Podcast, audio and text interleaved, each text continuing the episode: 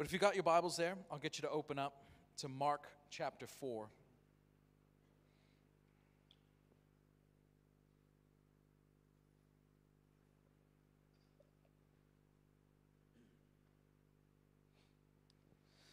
Mark chapter 4. And, and this morning we're going to be talking about we're going to be talking about ears and hearts. Ears and hearts. Two very important things in the scriptures your ears and your hearts. The reason why we're going to be talking about this this morning is, is because there's so many voices. Firstly, there's so many voices in this world that you can be listening to. So many. There, there always has been. There always has been a way to this world. There always been, has been a, a message and, and, and a kingdom of darkness that has been at work trying to influence and been trying to uh, propagate their, their doctrines and their ideas into people's lives. There's so many voices you can be listening to. And it's incredibly important that we make sure that we are listening to the one voice that matters, that we're listening to the one voice that brings life and freedom and hope and joy. And so, in the midst of all the voices, in the midst of all the voices you can be listening to, I feel like this morning is a bit of a, a spiritual checkup in that way, in, in this way, to, to ask how you're going actually listening to what God is speaking. We're going to get into this parable in a moment, but I think, I think it's incredibly important for us to be paying attention, to be paying attention to the way we are being affected by the world. Now, I'm not saying that, that we need to become hermits or, or monks and go off into seclusion and, and never have any contact with the outside world or anything like that. I think, I think as Christians, we should be transformed by the gospel and then step out into the world to transform the world and not the other way around. So I don't think we should become hermits. But there is a very real effect that the world is trying to have on you. And in one of the major ways which that happens is, is through what you see and what you hear and what you actually listen to and, and watch. Um, uh, uh, I got a prime, prime example, prime example of, uh, of this from just this week. Um, tail end of the week uh, last week, I had some some uh, time away, uh, just sort of getting alone with God, and um, and, you know, by my wife's advice, she said, you know, just delete social media from your phone so you don't get distracted. And, uh, you know, she's normally wiser than me on these things. So I took her advice and I, I deleted uh, Facebook from my phone. And I just spent some time away with the Lord. I had a beautiful time, amazing time with the Lord. And, um, and I got back, I got back yesterday and I put Facebook back on my phone because I had a friend message me and said, Oh, did you see this particular conversation that was going on on Facebook? Um, because this sort of thing would probably usually interest me. And so got Facebook back on my phone and I went to this particular conversation that was taking place. I was just reading, I was just like, I just immediately felt this heaviness, this anxiety begin. I'm like, what is this? Just purely from a pastoral perspective, I'd like you to I'd like you to, to be very aware of the effect that media is having on you. Social media, it's, it's designed to be addictive, it's designed to, to, to produce anxiety in you. The way the algorithm works is they've worked out that, that if they can show you stuff that makes you anxious, makes you nervous, makes you angry, you are more likely to stay on their platform for longer which means you're more likely to engage in their ads, which means they're more likely to make money. Social media is not the devil, but it is having an effect on you. I want you to be aware of it. As well as mainstream media, you know, and I'm not going to give them a big beat up because they're getting pretty beat up at the moment. Um, but there, there is propaganda and there's, there's you know, there's angles and bents that are being propagated through mainstream media. Alternate media, you know, people think just because it's not one of the, you know, the big newspapers or, you know, um, you know, Fairfax Media or one of the big channels or radio, whatever it is, that somehow it's safer, that it somehow doesn't have the com- it doesn't have the confirmation bias, or that it's somehow more accurate and more correct. That's just simply not true at all.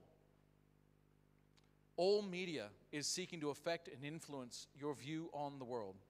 And just from a pastoral perspective, I would just like to raise your awareness to that. Just begin thinking about what you're engaging with and what you're allowing to affect your worldview. And I'm not saying you don't need to be informed. Um, being informed is good. Um, but watch your heart and what it's actually producing in there. Um, so, anyways, back to back to the Bible because that's what we're here for. Um, I'm gonna I'm gonna read this passage of scripture and then we're gonna, we're gonna talk about what I think is happening here. Uh, Jesus says this uh, in Mark chapter four, starting at verse ten. He says, "When he was alone, those around him with the twelve asked him about the parables. He answered them." The secret of the kingdom of God has been given to you, but to those outside, everything comes in parables, so that they may indeed look and yet not perceive, and they may indeed listen and yet not understand. Otherwise, they might turn back and be forgiven. Then he said to them, Don't you understand this parable? How then will you understand all of the parables? The sower sows the word. Some are like the word sown on the path when they hear, immediately Satan comes and takes away the word sown in them. Others are like seeds sown on rocky ground. When they hear the word, immediately they receive it with joy, but they have no root. They are short lived. When distress or persecution comes because of the word, they immediately fall away. Others are like seeds sown among thorns. These are the ones who hear the word, but the worries of this age, the deceitfulness of wealth, and the desires for other things enter in and choke the word and it becomes unfruitful. And those, like seeds sown on good ground, hear the word, welcome it, and produce fruit 30, 60, and 100 times what is sown. He also said to them, Is a lamp brought in to be put under a basket or under a bed? Isn't it to be put on a lampstand? For there is nothing hidden that will not be revealed, and nothing concealed that will not be brought to light. If anyone has ears to hear, let him listen. And he said to them, Pay attention to what you hear. By the measure you use, it will be measured to you, and more will be added to you. For whoever has, more will be given to him, and whoever does not have, even what he has, will be taken away from him. So, why does Jesus speak in parables? Why does Jesus speak in parables? Well, he gives us this answer. He says, he says here in verse 12, he says, It's so that those who were listening to him could look that they could and yet not perceive what they were looking at that they would listen and not understand what they were listening to and the purpose of this is because at the time at the time the nation of israel had become so hard that when jesus came it was an act of uh, in many ways it was an act of judgment that he was coming and he was preaching and proclaiming the kingdom in ways and means which they could not perceive or understand but he says this he says, the secret of the kingdom has been given to uh, his disciples here. Now, now, now you, you, got you got to take a, a t- take a moment, and, and sometimes it's actually helpful to just kind of put yourself in the shoes, put yourself in the shoes of of the people uh, of the day all right because so often so often we can look at it and go okay yeah like they probably deserved it they were really hard of heart and you know, all this stuff but but imagine imagine this imagine you know you take the day off from work because this jesus guy has come to town Right? Now, you've heard lots of amazing things about this Jesus guy. Right? He's, he, he, you hear he's an amazing teacher. You hear he's a miracle worker. He's just healed a bunch of people. This is amazing. And you come and you, and you sit down and you start listening to him. You start listening to him. And he's, he's like, okay, he's about to teach. He's about to teach. What's he going to teach? And he stands up. He's like, you know, he says, uh, he taught them many things. He says, listen, here's a lesson for you today. A sower went out to sow. And as he scattered the seed, some of the seed fell on the path, and the birds of the air came and ate it. Some of the seed that he scattered fell on rocky ground. Some seed fell on some seed fell on uh, amongst the thorns. And some seed fell on good soil. And it produced fruit, 30, 60, 100 fold. Those of you who have ears to hear, listen up. And, and that's it. Now, imagine, imagine you're in those shoes. Now, obviously, we've got the secret of the kingdom right here. All right? We get the cheat sheet because we because we have the Bible, right? But imagine you're listening to that. Imagine the disappointment. I, I would be disappointed if somebody spoke if somebody was like, This is a deep and profound teaching, here you go. It's just about scattering seed. I, I feel like I would be lost. And yet Jesus does this. And the reason why Jesus does this is because it's a testing of the heart. It's a testing of the heart. Jesus says here to his disciples that in this parable is the secret of the kingdom. In this parable is the secret of the kingdom. And it's actually by understanding this parable that you will actually understand all the other parables. It's, it's incredibly profound what's happening here. That it's by this parable you are to understand all the other parables. And so, what we want to talk about is what's actually happening in this parable. Because we don't want to be like those who hear without understanding or see without perceiving. We want to make sure that we understand what's going on. So Jesus presents these four soils. These four soils. And these four soils actually, we find, actually represent the state of people's hearts. And I'm just gonna I'm just gonna briefly go through these and, and just make a couple points about each. So firstly, the first state of soil is that on the path. It's hard. It's not a place you're supposed to sow seed, and yet the sower does it anyways. This, this, this is people who have hard hearts. They have hard hearts. They're, they're hearts who are simply unprepared, they're unyielding, they are not actually in a place to receive God's word. They're not in a place to receive what's actually being spoken to them. And because they're not in a place to receive what's spoken to them, when it's given to them, when it's given to them, it's right there on the surface, and it says that Satan actually just comes and snatches it up and takes it away before it can ever have any effect whatsoever. That's the first. That's the first path. Uh, that, that's that's the first soil. Now, I just want to make a note here that I don't think Jesus, when he's talking about it, I don't think he's talking about those who are in or in, or out of the kingdom. I don't think he's necessarily talking about those who are saved or unsaved. Now, that's a scary thought because he's talking about the secrets of the kingdom. He's not just talking about who's going to get in or who's not going to be in. He's talking about the state of people's hearts and how they actually receive anything from the Lord in the first place. And I can tell you this there are some people, there are some people who have a profession of faith and may very well make it across the line in the end. And yet their hearts are hard. So much of their heart has become calloused that it's unable to receive more from the Lord. It's unable to receive more of what the kingdom is and what God wants to do in and through them. So just so just be wary, just because you're sitting here and, and you have a relationship with Jesus, check your heart. You may actually have blind spots. You may actually, I say may, you will have spots in your life that are still hard that you need the, the Lord to soften up, that you need the Lord to, to actually work on. That's the, that's the first soil. This, the second soil is the rocky ground.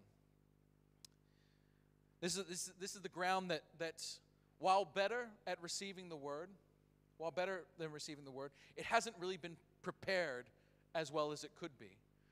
And so these are the type of people that, that when you preach the word or, or you share something from Scripture, or God reveals something to them, it reveals them something to them uh, either straight from the Scriptures or they're in a time of prayer and the Lord drops something into their hearts or they had a dream or vision or any, any sort of uh, of the ways in which God can speak or communicate to somebody, they receive it and it's good.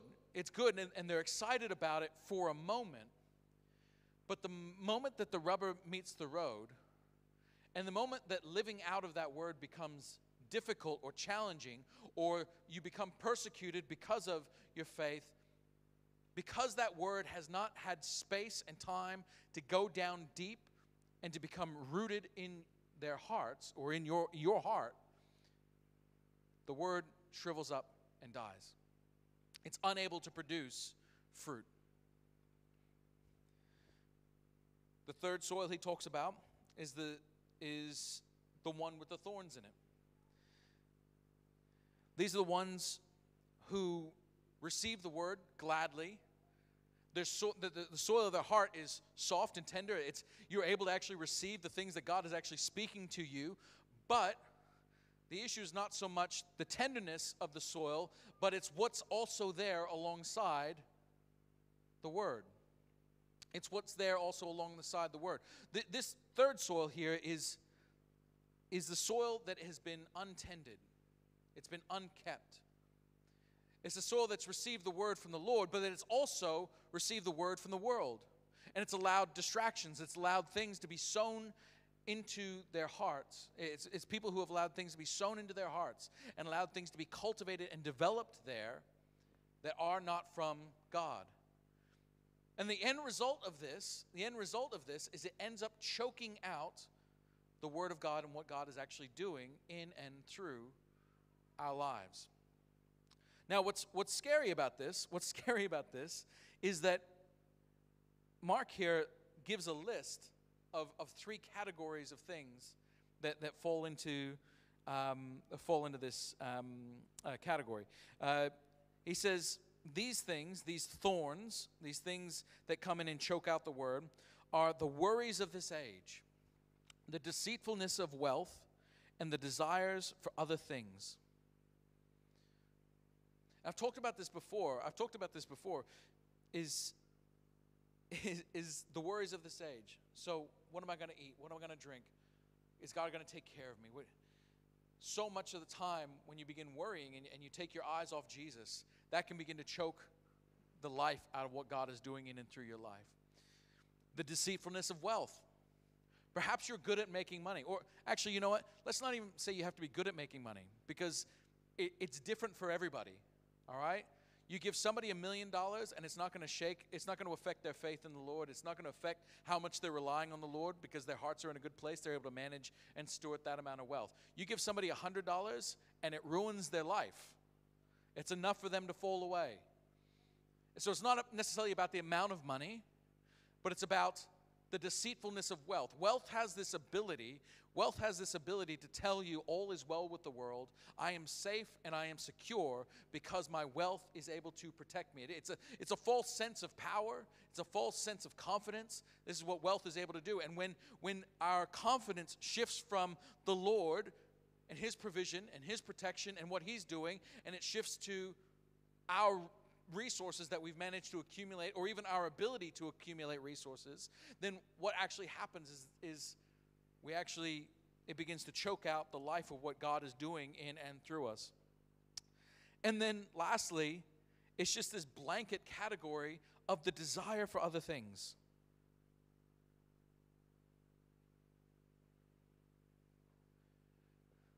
Do you have a desire for other things?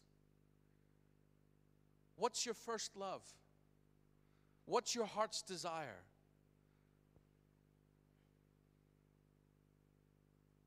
Take a, take a moment. Take a moment to just to go inside and begin to explore what's happening in your heart. When I say that, that it's the desire for other things that begins to choke out, to begin to choke out the word and what it's doing in your life.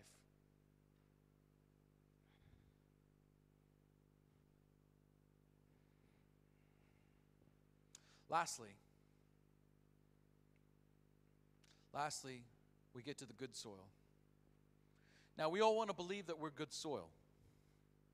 That's kind of our default position. We always think more highly of ourselves than we ought. So let's all pretend it's other people who've got the bad soil. Everyone here, you're fine. But for them, I want you to listen up. For their sake, not for yours, because obviously you're fine. You're perfect. It's like it's it's like it's like when I talk about my daughter. Like I got two boys and a, and a, and a girl, and she's like uh, 16, 17 months, and so she's really sweet. She's really beautiful, and I always tell my wife, "It's like she's never going to do anything wrong. She is sugar and spice and everything nice, and yeah, I just can't ever see her doing anything wrong. That's you guys." and everybody else. everybody else is the older kids. Um, but the good soil, the good soil, all right? We all want to believe what the good soil. Here's what the good soil looks like, though. He says, he says, and those like seed sown on good ground hear the word, welcome it, and produce fruit 30, 60, and 100 times what is sown. So it's not a matter of simply just coming to church and hearing the word preached, or it's not a matter of, of when you're at home getting your Bible and opening up and just letting your eyes fall over the page for your set amount of time. You set a timer to make sure you don't go over because, you know. It's not a matter of simply just hearing the word or seeing the word, but you welcome it. One, one of the things about people who are good soil is they actually welcome the word into their hearts. They, they, their, their desire is to have God and what He says affect who they are and how they actually live. And to allow that process to happen at a very deep heart level. To allow that process to happen at a very deep heart level. To welcome it, to welcome His change, to welcome His correction, to welcome His perspective on the world. But then it goes on that the good soil is not just those who hear the word, welcome it into their hearts, but it's those who then produce fruit. And when you produce fruit, it's 30, 60, and 100 times what is sown. God has saved you, God has rescued you. Jesus came and He died on the cross, and He was resurrected from the dead, victorious over sin and death so that you would bear fruit, so that you would be able to produce life, so that your life would be changed and transformed. And in turn, you would be able to produce that in other people. You would be able to give that out to other people. And so, have a moment have a moment to think well which soil am i? Which soil am i? Am i somebody who am i somebody who's who's genuinely you know even this morning um, i came in and honestly I, i'm tired. I had a really busy week. So i'm just going to sit and i'm going to get through this thing i'll be the first to admit i have had sundays like that and it's those sundays when the word that was preached more often than not has been unprofitable in my life It has not had the effect that it should have had in my life. There's been times when I've opened up my Bible because I know I should. And I set a timer 15 minutes, here we go. Or four chapters. I'm going to get through four chapters, here we go. All right, hope my speed reading course is paid off because I'm going to get through this as quickly as possible and make sure that the Lord is happy with how much I've read today.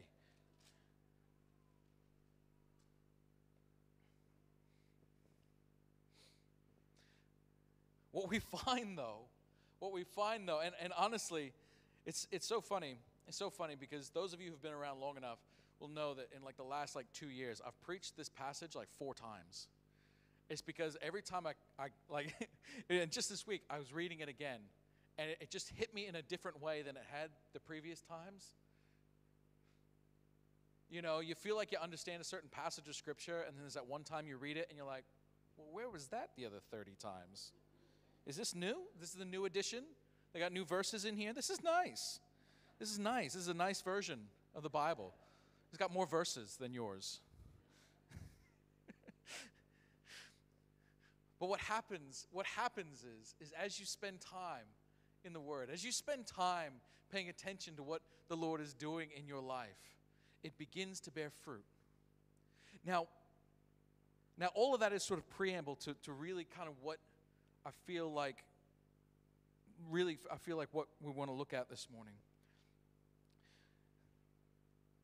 And he says, he says this in verse 21. He, he says to them, he says this weird, this weird little interlude.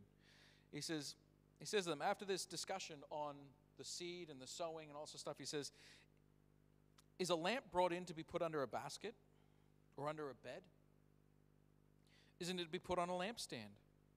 For there is nothing hidden that will not be revealed, and nothing concealed that will not be brought to light. If anyone has ears to hear, let him listen. Now, I don't know about you, but I, I feel like the first hundred times I ever read that, I, I really got worried. I really got worried. But, well, it's not worried, but like as in, I really just felt like what he was talking about was like secret sin. You know? Like what he's talking about here is like, you know, All right, now we talk about the good soil, the bad soil, all the soils in between. But now there's this discussion about light and lamps and revealing and uncovering things. And so, just so you know, there's nothing that's done in darkness that won't be revealed. There's nothing that's hidden that won't be brought to the surface. So just repent and confess your sin now. All right? Otherwise, it's going to come out eventually on that day, on that day when all things are revealed.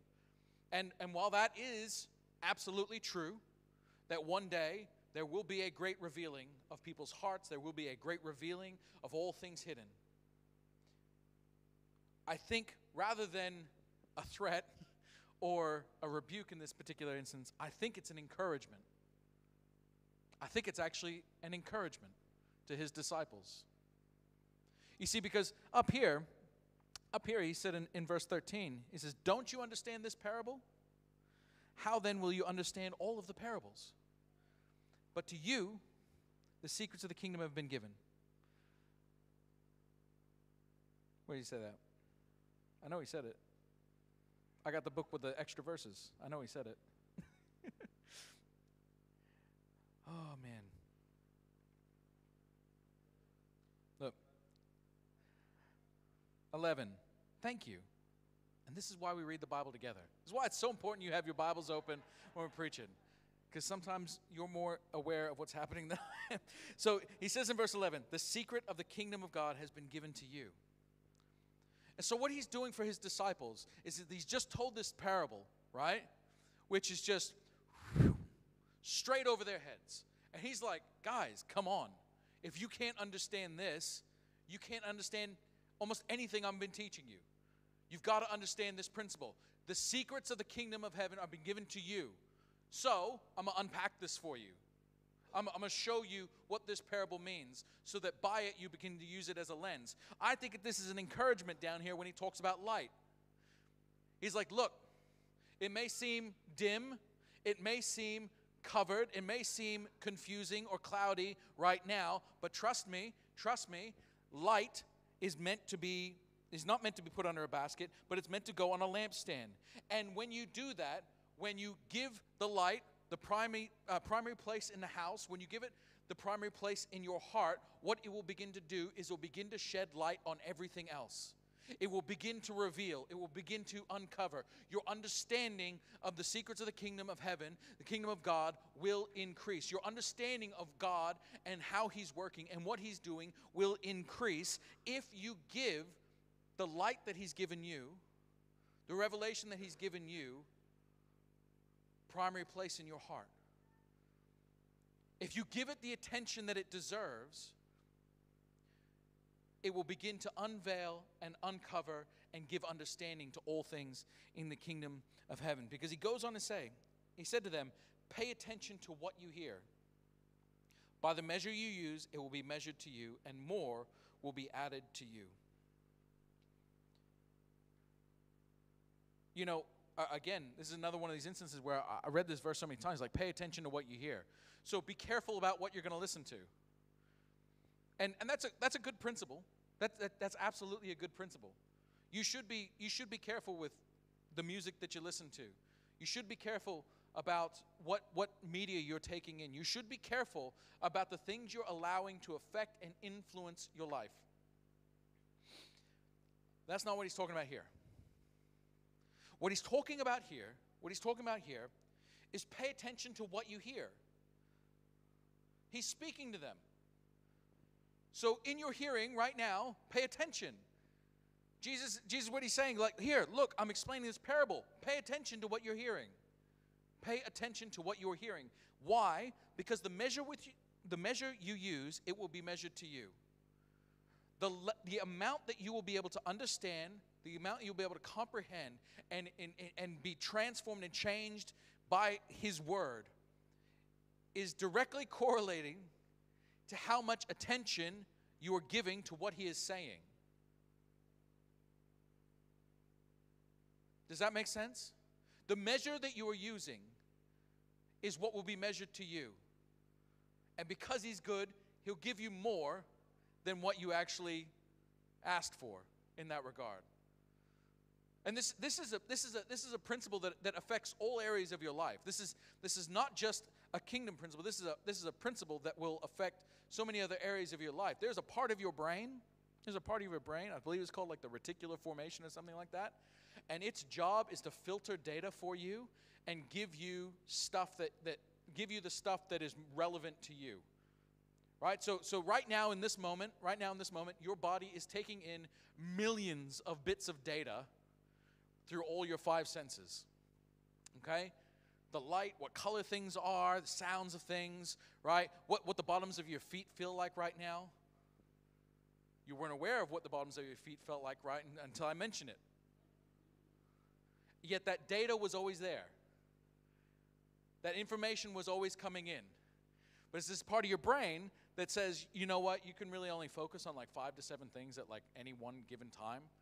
So that's all I'm going to give you. And so, what you focus on, you tend to get more of.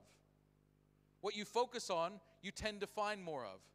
If, if, if you are afraid of the world and what's happening in it, lo and behold, you are going to find reasons to be afraid. The world will become a terrifying place to you if that's what you're looking for.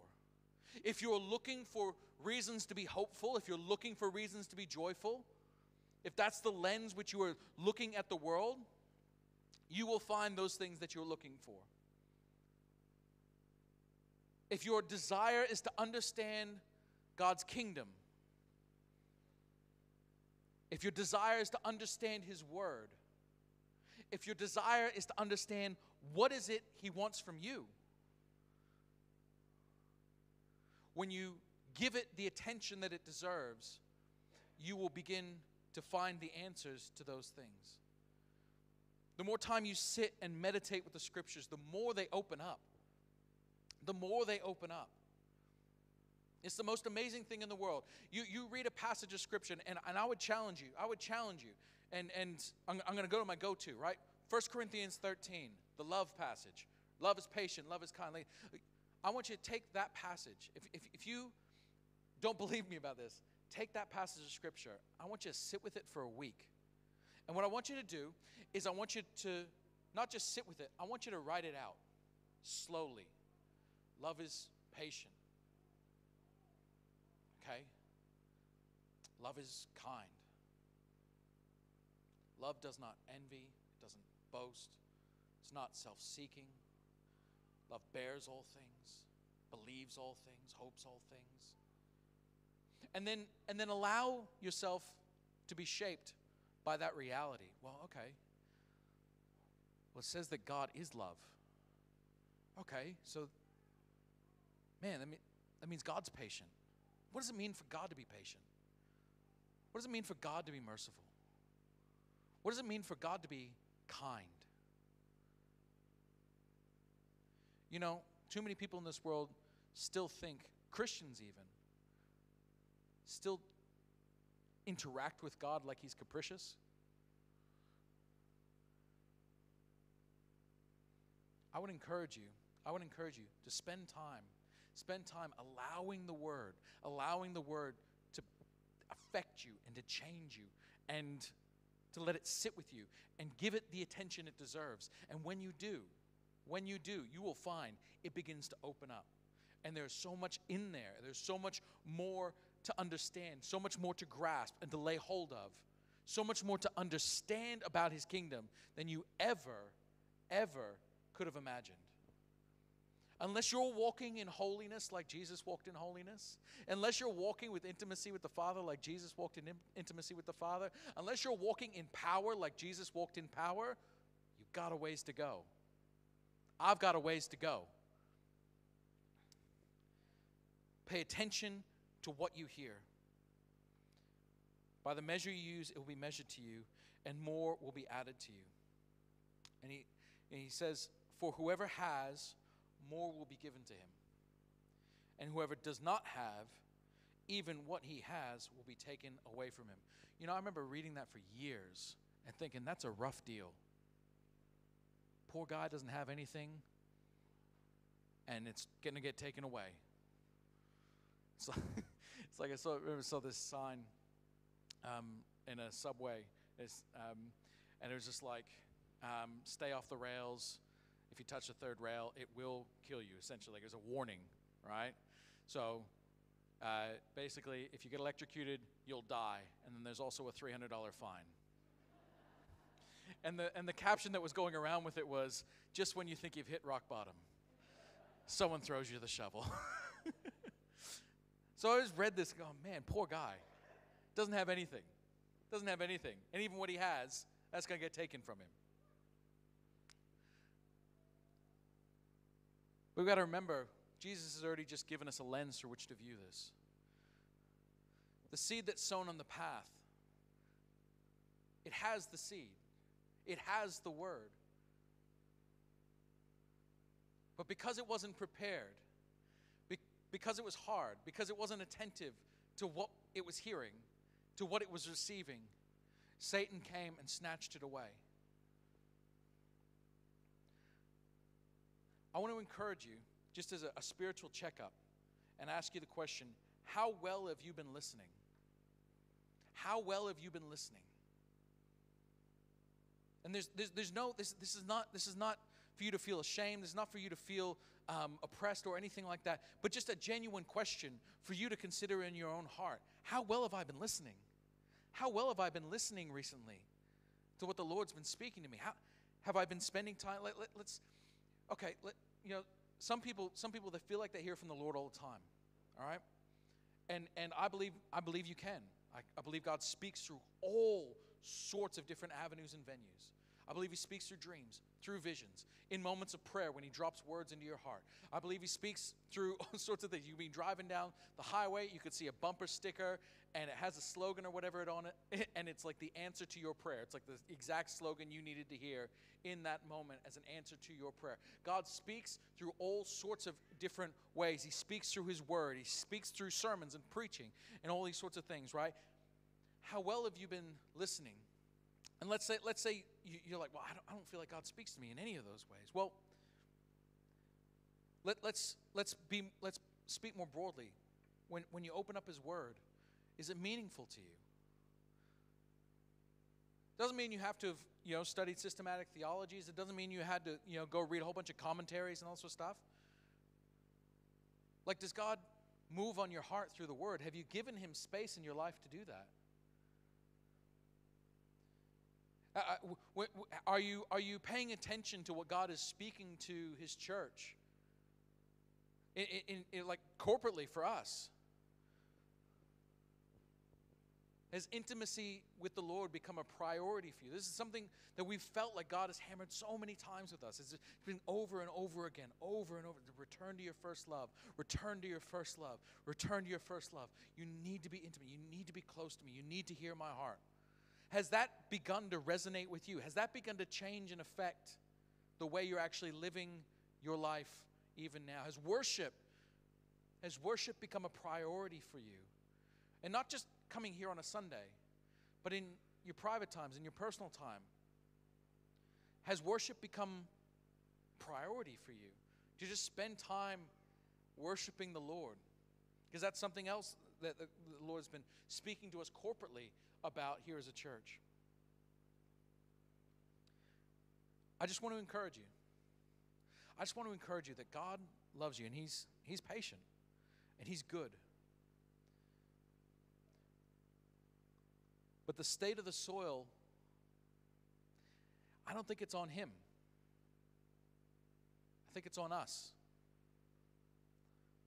Are you going to listen? Are you going to be paying attention? Are you going to be somebody who receives the word? Not just hears it, but welcomes it. Welcomes it and allows it to actually bear fruit in their lives.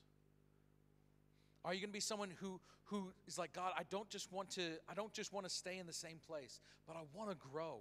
I want to know you so much more. And and God, I want to know you. And I want to know I want to understand your kingdom. I want to understand your ways. I want to understand how it is you work. I want to understand why why God is it that that some people pray for the sick to be healed and they get healed and I do it and it doesn't happen. Why? What's happening there, Lord? That needs some attention from me. And you'll be amazed that as you begin to pay attention to what it is God's speaking to you, both through the word and through what, what he's speaking to the church, but even to you as an individual. The more attention you give to it, the more the Lord will give you. You know, when it, you know, we talk, talk about um, how um, God speaks through dreams and those sorts of things. And, and I remember it was probably like 2018. Like I said, I, I've always been a dreamer. I've, I've dreamt. It feels like even from like when I was a kid, like from the moment my head hit the pillow, I'd go into a dream and then wake up like eight hours later from a dream. Um, but I always had really poor retention, never really paid attention to it because it just dreams, right? Um, and it wasn't really until maybe like 2018 that the thought, like it, it, began to occur to me that some people actually receive from the Lord through dreams. I mean, it's all through this. There's plenty of people who receive from the Lord in dreams in this, in the Bible, you know, but it just never occurred to me that it could happen to me. Anyway, so, but I had, I had a pretty significant dream. Um, had a pretty significant dream in, in 2018, and I was like, hmm, that felt different. It felt weird. Uh, you know what? I'm going to write that down. I'm going to write that down. I'm going to sit on that and see and see what happens with that. And so I think all of 2018, I like recorded like maybe four dreams because that's all I could remember. And then like 2019, I'm like, you know, I'm going to start paying attention to my dreams. I'm going to I'm going to do my best to pay attention to my dreams and and so like 2019, like I think I recorded maybe 20 or 30 dreams for the year. Those are ones that I could remember. And I, I couldn't interpret like 90% of them. Like I, I remember I, I remember at this moment, it's like I spent six months trying to work out this one dream. And I finally, finally, I finally understood it one day. And it was like, it was just the most amazing experience. And then in 2020, right, because again, I'm just like, you know, well, I went from like four or five dreams to like 20 or 30. There's increase. Let's, let's, keep, this, let's keep this going. And yeah, and 2020, 2020, it was just like an absolute explosion. And yeah, it, it was a couple hundred dreams. Now, I don't understand all of them, but I understand some of them. And the Lord has spoken through them many times. But the moment I've noticed, the moment I stop trying to be diligent in recording and making sure that if I hear something from the Lord, I want to make a record of it so that I can come back to it, it begins to disappear. It begins to get taken away. If God speaks to you through a dream and you don't write it down, and some of you swear to me that you're really good at remembering, you're not. I can tell you right now, there's been so many times when I've vividly remembered very clearly what happened in a dream and then gone back and looked at my notes and gone, yeah, I missed like a bunch of stuff. I'd forgotten it already. I want to encourage you. I want to encourage you to spend more time in the Word. I want to encourage you to spend more time in prayer.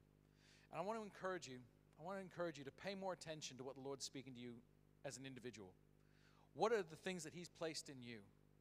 Even if you're like, man, I, even, I have no idea where to even begin, where to even begin paying attention to what the Lord is speaking to me. I want to encourage you to start with the principle that the Lord loves you and He wants to speak to you. And so come into your prayer times and going, God, I know you want to speak to me. And I'm here to simply receive. Open up your word, spend some time in prayer. If you receive an impression or something like that, even if it's faint, even if it seems dumb, Write it down. Even if you're wrong, I believe the Lord actually honors that. He sees the attentiveness. He sees that you, you, you actually want to draw closer to Him, that you want to hear from Him. And I think when He sees that, He gives you more. And He gives it clearer. And He begins to develop and to, to transform that part of your life. And you will begin to know, you begin to understand Him the way He works, His character and His nature, and the way of His kingdom so much more clearly, so much more beautifully. And so, really, this morning is just a spiritual checkup in, in that regard. How well are you listening? Because the state of your heart absolutely depends on it. So, I'm going to pray. I'm going to invite the team back uh, to work, to lead us in some uh, worship. And I would just encourage you to, to take that before the Lord to be mindful of, of where your attention's at. Is your focus on Him? Is He your first love? Have you allowed things into your heart that are stealing your attention, are becoming a distraction, that are hindering you from worship? All really important questions to take before the Lord and ask Him. He's good. He's a good Father, and He loves you more than you can even comprehend. And His desire is to meet you right where you're at. There's no, there's no, I'm just going to quote Romans 8 there's no longer any condemnation for those who are in Christ Jesus. So when you carry around any shame or condemnation, it's not from Him. And if it's not from Him, you could just feel free to disregard it. You feel free to discard it. Come to Him, take that burden to Him. I don't want you to walk away from this morning feeling condemned or feeling ashamed. That is not my heart. My heart for you is to simply ask the question How are you going? Are you listening? Because He desires to speak to you even more than you even want to hear. All right, let's pray. Lord, you are good. You are so good. You are kind and you're gracious.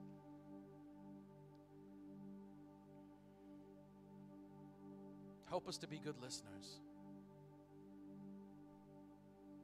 Help us to not simply just be surface level hearers, but help us to love your word. Help us to love your voice. Help us to be transformed by your kingdom in your ways. Help us to be patient and enduring, waiting for the fruit.